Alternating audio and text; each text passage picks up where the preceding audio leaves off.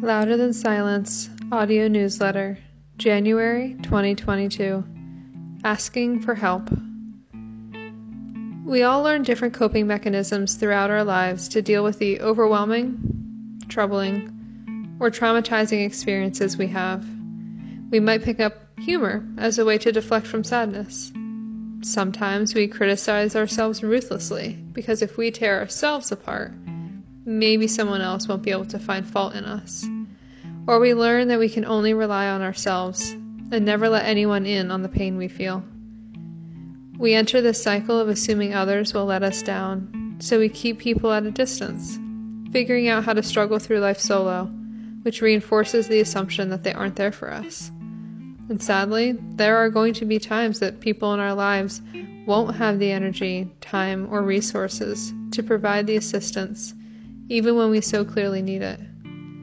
We keep adding bricks to the thick walls we have surrounding our truest selves, telling ourselves all the while that no one can be trusted to show up, that no one will follow through. We keep distancing ourselves. We become islands.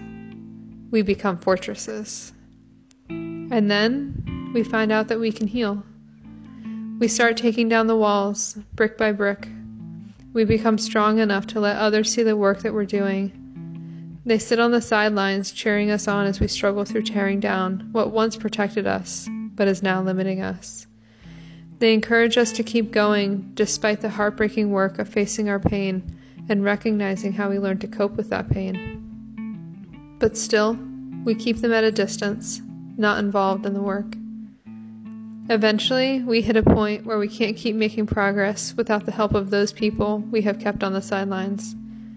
We can only tear down the walls to their very foundations by pointing to a brick and saying, That's the one that's next. And then, together, pulling that one from its place to set aside. We learn slowly but surely that the people we're, we've asked for help are listening to us, helping us where we ask for it, and understanding the importance of each brick that they hold in their hands. These beautiful souls show us over and over again that they will show up for the work, no matter how messy or difficult it is. It reminds me of this heartwarming quote I saw again just the other day. Asking for help isn't giving up, it's refusing to give up. That's where we are, friends. I can tell you about all the research that's come out in the last few years showing that the only way we can heal emotional wounds is with a solid community of people around us. But you know that already. You can feel it. Isolation does not promote healing.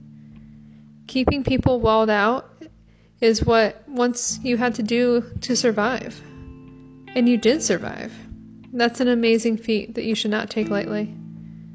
It's time to ask ourselves if our walls are still serving us or if it's time to tear them down. Let's refuse to give up on this work that we're doing and allow people who love and support us to be part of this journey. Just think of the breathtaking views you'll be able to see once the walls are down and you can face the world again with an open heart. Keep at it. You're not in this alone.